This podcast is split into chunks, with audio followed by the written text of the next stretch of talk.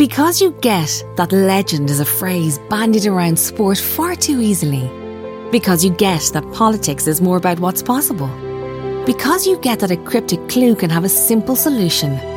Because you get the benefit of hearing other opinions. The Irish Times. Because you get it. Enjoy unlimited access to informed opinion and real news. Visit irishtimes.com and get the first month for just one euro. T's and C's apply. When you're ready to pop the question, the last thing you want to do is second guess the ring. At Bluenile.com, you can design a one of a kind ring with the ease and convenience of shopping online. Choose your diamond and setting. When you find the one, you'll get it delivered right to your door. Go to Bluenile.com and use promo code LISTEN to get $50 off your purchase of $500 or more. That's code LISTEN at Bluenile.com for $50 off your purchase. Bluenile.com code LISTEN.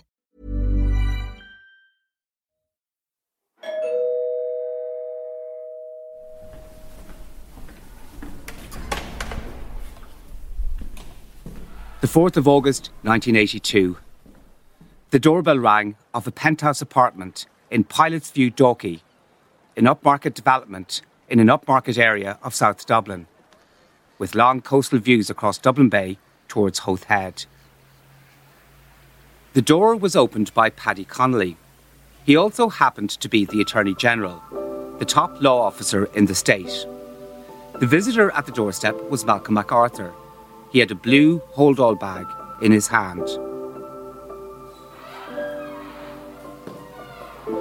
Paddy Connolly was relieved to see MacArthur, whose partner, Brenda Little, was one of his closest friends.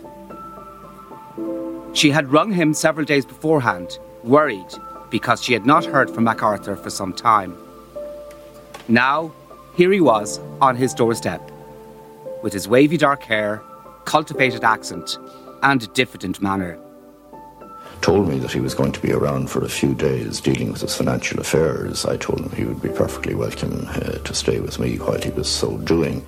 In the beginning, he demurred about this uh, because he said he did not want to intrude upon my privacy. And so far as I can remember, he also told me that he had been staying for a couple of days already with some friend in Trinity.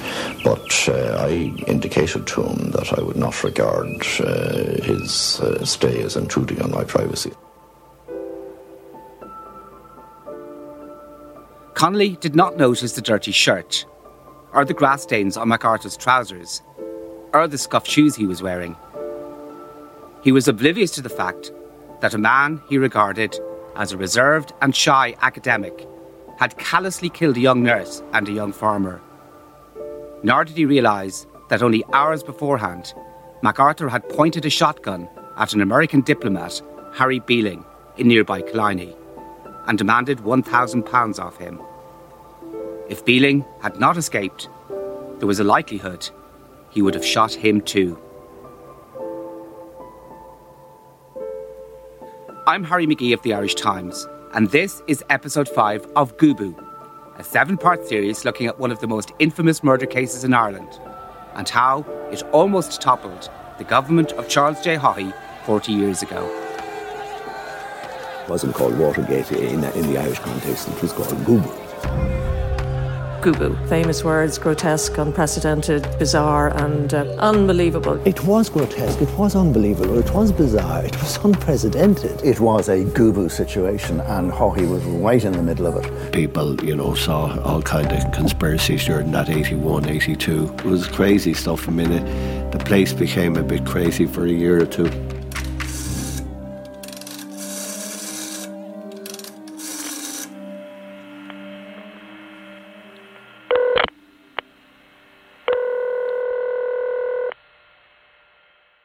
When MacArthur arrived at his front door, Connolly immediately rang Brenda Little and put MacArthur on the phone. After a few minutes, MacArthur handed the phone back to Connolly. Brenda wanted to speak to him. She asked him would he put MacArthur up for a few days, as he himself was too shy to ask. Connolly readily agreed. Connolly's association was with uh, Brenda Little at the time. He was uh, a long term friend of hers. He, he just happened to be her partner at the time. As far as Connolly was concerned, This guy arrived on his doorstep on the 4th of August. He's clean shaven. He has just arrived from the airport, as far as he understands. He's just arrived in the country. He wasn't here when the awful crimes happened. Once the call ended, he asked MacArthur to stay. MacArthur demurred. Connolly insisted. There was a polite Mexican standoff until MacArthur finally agreed. Connolly had always found it hard to talk to MacArthur. In an interview he did with me in 1992, he said, Malcolm MacArthur was not the kind of person of whom you would ask what he had been up to. MacArthur had a few paltry possessions when he arrived at Connolly's penthouse apartment. Among them was the blue hold-all bag, which contained the Marocchi shotgun. Connolly himself was coming to the end of a frantic few months in his new position as Attorney General. In 10 days' time, he was departing for a long planned holiday to the United States. Stephen Connolly said his uncle had enjoyed dealing with the challenges, but it had been a difficult time for the new government. That cabinet, as you know, was fraught with difficulty. There was internal fighting within Fianna Fáil. There was the constant leaking of information into the press, which was happening at an extraordinary rate. It was something that Haughey was extremely conscious of. I remember him saying that he had never seen somebody so in command of the brief like Haughey was. He said he knew every ounce of detail that was on every other minister's brief. And Haughey would rip through them if they didn't know in the same manner. And he said it was extraordinary to watch him in operation. But there were various ministers at that cabinet table who you'd really question why were they there. Malcolm MacArthur quickly made himself at home in his swish new surroundings. It's clear also that he was trying to lie low. This is Irish Times journalist Peter Murtagh. MacArthur, post Harry Beeling, had ended up in Paddy Connolly's apartment in Pilot View. And while there, had adopted this sort of lifestyle of ringing up taxi ranks around Laoghaire and ordering food and ordering newspapers and what have you. And they would be delivered to Paddy Connolly's uh, home.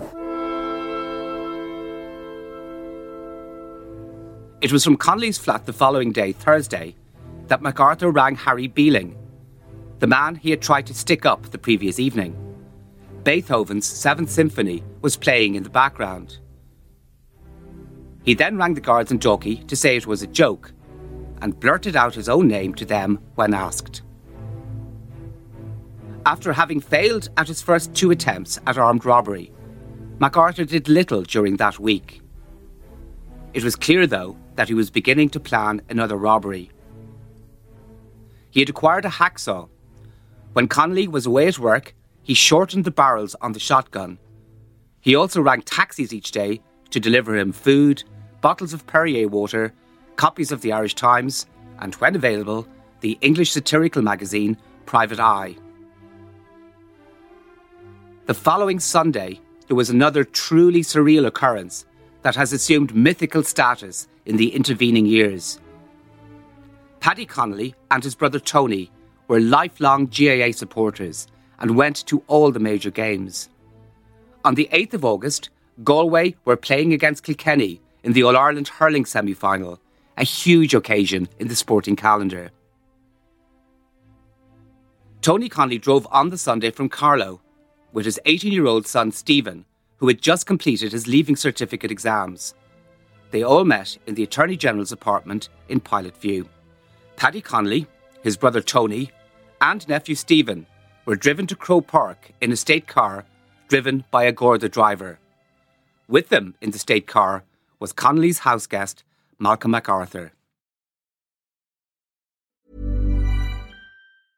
Hey, I'm Ryan Reynolds. Recently, I asked Mint Mobile's legal team if big wireless companies are allowed to raise prices due to inflation. They said yes. And then when I asked if raising prices technically violates those onerous two year contracts, they said, What the f are you talking about, you insane Hollywood ass? So to recap, we're cutting the price of Mint Unlimited from $30 a month to just $15 a month. Give it a try at mintmobile.com slash switch. $45 up front for three months plus taxes and fees. Promoting for new customers for limited time. Unlimited more than 40 gigabytes per month. Slows. Full terms at mintmobile.com. Burrow's furniture is built for the way you live. From ensuring easy assembly and disassembly to honoring highly requested new colors for their award-winning seating, they always have their customers in mind. Their modular seating is made out of durable materials to last and grow with you. And with Burrow, you always get fast, free shipping. Get up to 60% off during Burrow's Memorial Day sale at burrow.com slash ACAST. That's burrow.com slash ACAST. burrow.com slash ACAST.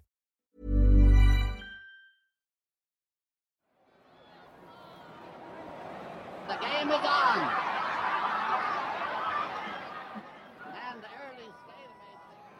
The mythical anecdote claims that Malcolm MacArthur sat alongside Paddy Connolly in the Ard or VIP section of the Hogan stand.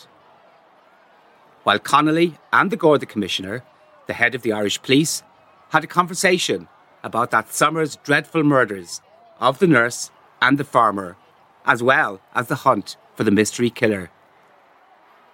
Stephen Connolly throws cold water on this story. He said he and MacArthur received no VIP treatment. Patrick Connolly did not meet the Garda Commissioner there. More prosaically, Stephen and Malcolm MacArthur split up from the other two and went to the Hogan stand, filing in through the turnstiles with thousands of other hurling fans. MacArthur didn't sit in the Ard section. It was my father and Paddy who sat in there. And they weren't anywhere near Garda commissioners or anything like that. That's just complete nonsense. Stephen was a perceptive young man, and he noticed something off about MacArthur, whom he had met several times before. But I remember turning around to my father and saying, Do you know something strange about Malcolm? And he said, No. Now, I mean, Malcolm a strange person anyway. But he said, In what, what, what way? I said, There are two things. You're sitting in the Hogan stand watching a hurling match. So the sun is pointing towards the Cusack stand. And I said, You know, it's hard enough to follow the, the flight of a sliotar. But when you're wearing sunglasses in the Hogan stand, and he looks at me, okay. And I said, but he also wasn't comfortable. I said, he was looking around the whole time. He was just looking around, he looked on edge. And I said, did you notice his clothes? He had grass stains on his grey trousers. And his white shirt was dirty. That's just odd, isn't it? And we didn't think anything of it. But yet it was odd. The game is over. Kilkenny, two goals and 20 points. Galway, two goals and 10. For Stephen Connolly, Malcolm MacArthur was generally an odd person anyway. He was very well spoken, um, very knowledgeable. So sometimes with, with those type of people, they don't pay a huge amount of attention to what they wear. At the same time, how can a person not at least have clean clothes on them? I noticed at the time, but did I put two and two together? Sure, of course I didn't. Impossible.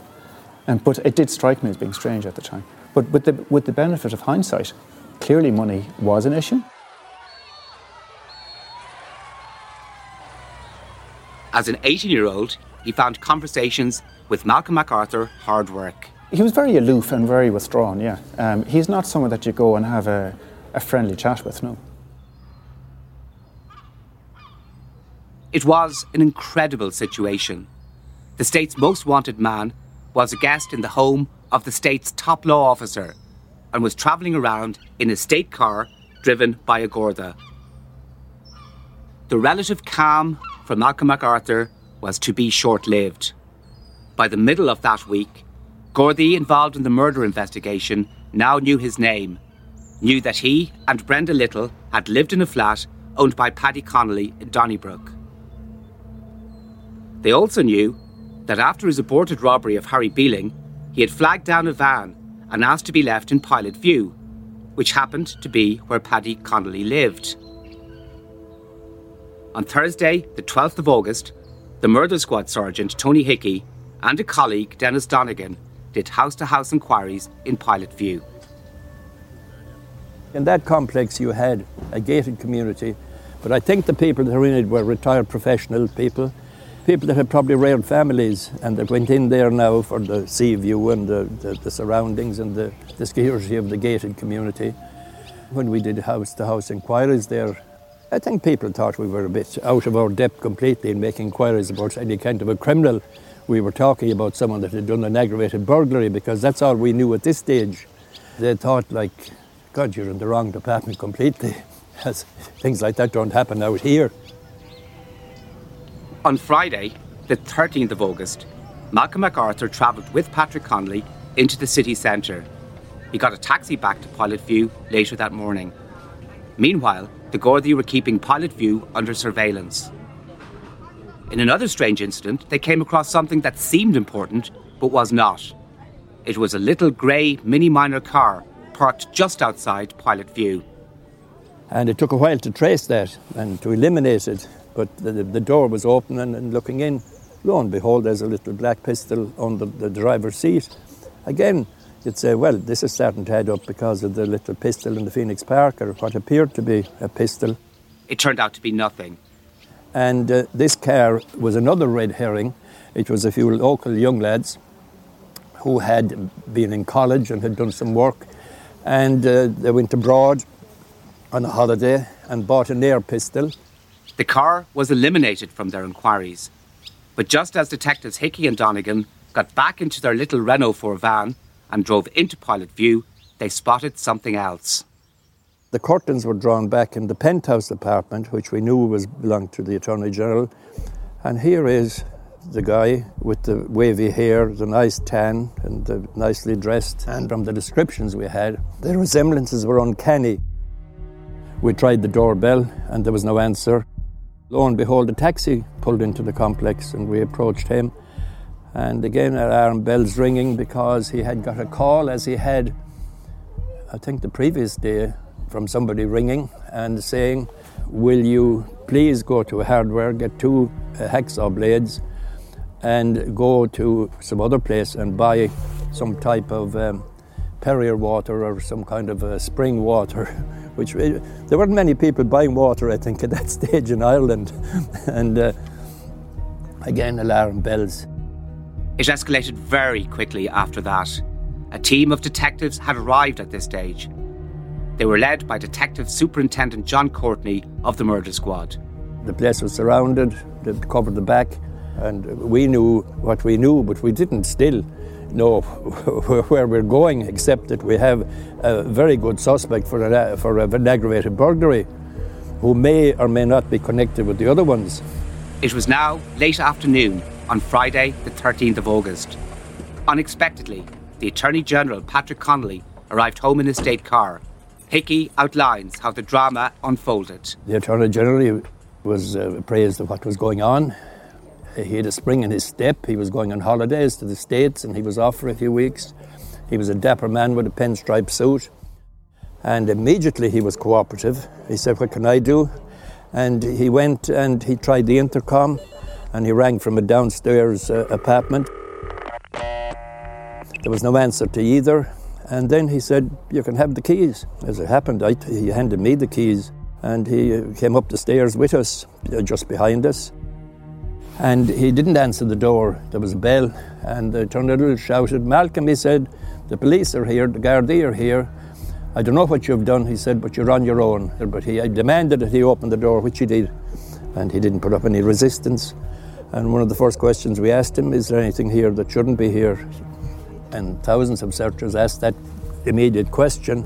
Uh, usually got a negative answer, but in this case, he showed us where the gun was in a, in a cupboard in a little alcove. It was a Marocchi, and we knew the number of it, and it was Donal Dunne's gun. It was Friday, the 13th of August. 22 days after Malcolm MacArthur mounted a fatal attack on Bridie Gargan. 20 days after he shot Donal Dunne. That moment brought to an end one of the biggest manhunts in Irish policing history. Now, the perpetrator, Malcolm MacArthur, was caught. It in itself was a huge development. But the fact that the murderer was caught in the apartment of the Attorney General elevated it to the level of sensation. August is usually a very quiet month in the media because people are on holidays. Peter Murtagh then security correspondent of the Irish Times, recalls the events of that night. Bowes, by the way, is a pub across the road from the old newsroom of the Irish Times on De Street. So Friday night in the in the newsroom, it's the end of the week. Things are winding down a bit. I think lots of my colleagues were over in Bowes. I may have been over in Bowes myself, but word came through that something was going down in Dalkey, that there was a big guard operation kind of the assumption would have been made it, it, it must be related to all of these murders. Maybe they've got a breakthrough, maybe they've got a suspect, whatever. Pretty soon, one became aware that it was around this flat complex over Bullock Harbour. Then there was word that isn't that where the Attorney General lives, kind of thing. And you thought, you know, holy cow, you know, what is going on here? So that was the Friday night and into the early hours of Saturday morning, was running around trying to put the pieces together. Was all of this connected to one of the murders that the guards were doing their damnedest to try and make progress on? Was it anything to do with the Attorney General? You know, then as, as, as now, I mean, newspapers, good, serious newspapers, are very, very careful about making assumptions in the heat of the moment. But it certainly uh, became apparent, I think, at some stage on the Saturday and, and, and through the weekend what had happened. Stephen Connolly was at home in Carlow with his parents that night. His dad, Tony, knew that Paddy was going on holidays the next day and rang up his brother, whom he nicknamed Lord Dalkey. And he said, Oh, I better go wish Lord Dalkey a pleasant holiday. So he went off, made the phone call, and he came back in. And he sat down and he said, um, Something very strange happening. Apparently, there are a load of guards there and they're arresting Malcolm MacArthur. And I said, For what? And he said, Something got to do with shoplifting or, or a burglary or something. I said, That just doesn't sound right. I was 18 at the time, but I said, I think you need to go ring him back. So he did, and he came back in, sat down, absolute white, and he said, It's, it's a lot more serious. And he said, He's been arrested for, uh, for murder. I said, John, you need to get up there straight away. My father was the common sense person, he was a practical person. Had he, in terms of stuff like this, be naive? It goes without saying that Patrick Connolly was deeply shocked by what had occurred that night. This is his recollection from a decade later in the 1990s. Absolutely stunned, stop. The most shattering day of my life. Uh, unbelievable news. When Tony Connolly arrived at his brother's apartment, there was a ferocious argument between him and the senior Gardaí. It revolved around their decision not to inform Paddy Connolly much earlier about the extraordinary developments. Tony Connolly was beside himself with anger that Gardaí became aware that a double killer was staying with his brother and did not let him know. From the Gardaí's perspective, it was not as clear cut as that, and the circumstances had all come together only very shortly before they moved in on the apartment. The ironic thing is that Charlie Haughey had Sean Doherty, Minister for Justice, and he was an ex guard. And he was on holidays in France, I think. The question then afterwards why didn't they tell the Attorney General before, on his office before he came home that we're after a fella in your, in your apartment? Like, why didn't they tell the Taoiseach? Why didn't they tell the Minister? Why didn't they tell the Department of Justice? Dan Murphy, who was Detective Chief Superintendent in charge of the murder squad at that time, told Haughey if we had information that evening, we wouldn't tell anybody because if we happened to tell someone in politics and we got there and he was gone, nobody'd believe that he wasn't tipped off, you know. Because significantly, MacArthur had been following the television and the newspapers, and he did say that night, had I known you were coming to Pilot View, I'd have been long gone.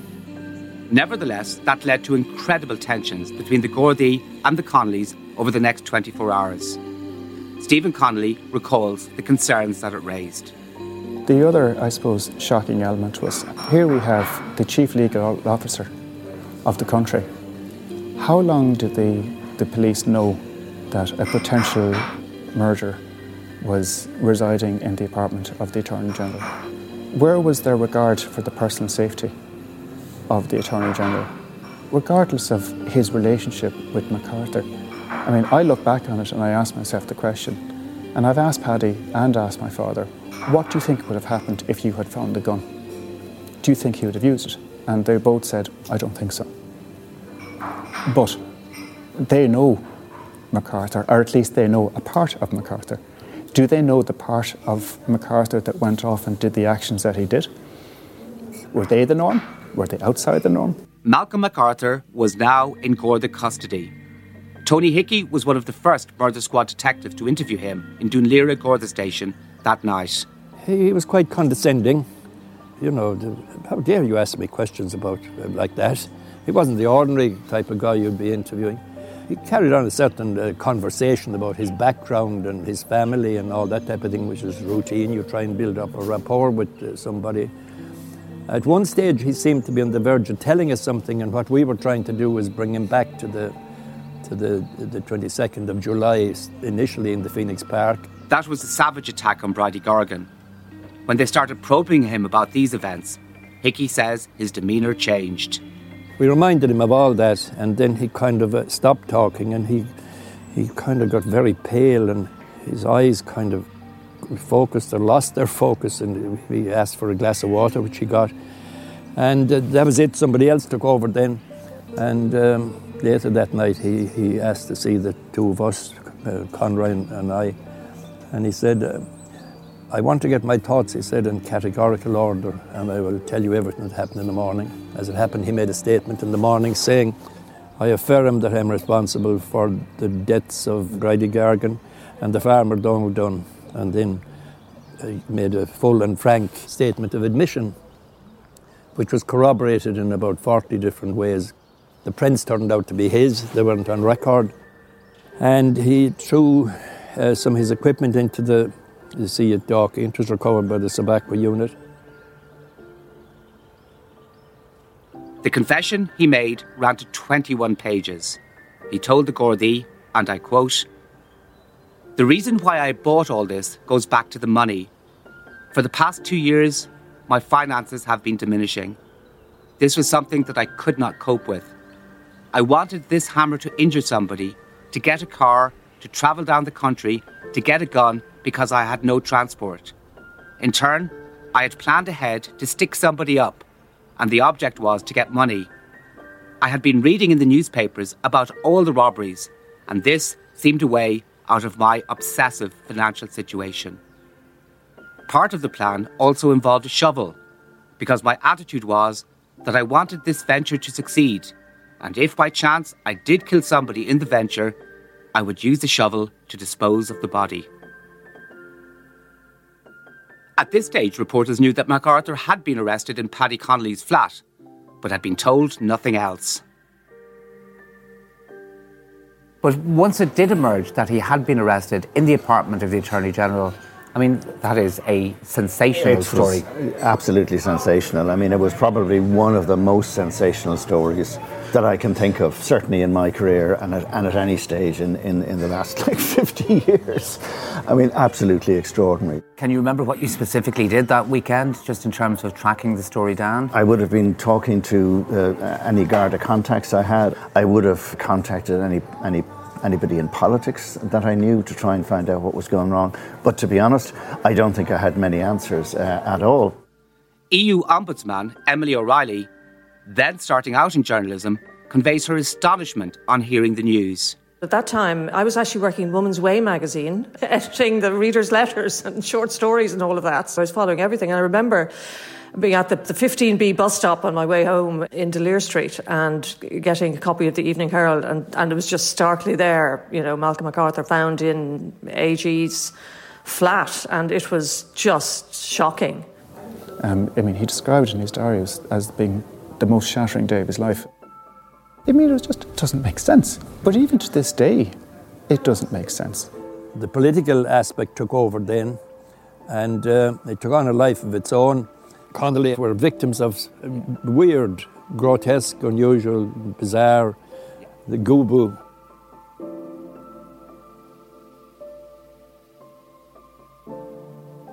Connolly described the night of Friday, the 13th of August, as the most shattering of his life. Little did he know it, his troubles were only beginning, and that all hell was about to break loose. Next time, on Gubu. The media frenzy caused by the arrest of the double killer, Malcolm MacArthur, and how it led to the most sensational political scandal in the history of the Irish state. Gubu is an Irish Times audio production. It was written, produced, and presented by myself, Harry McGee. The editor of Gubu was Enda O'Dowd.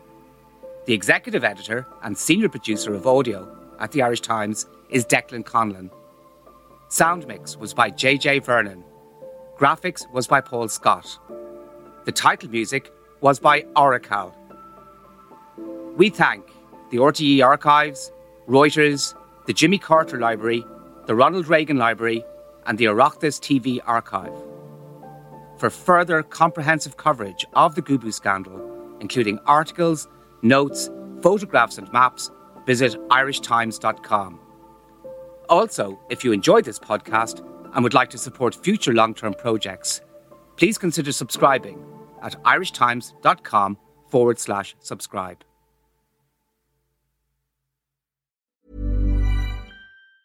Planning for your next trip?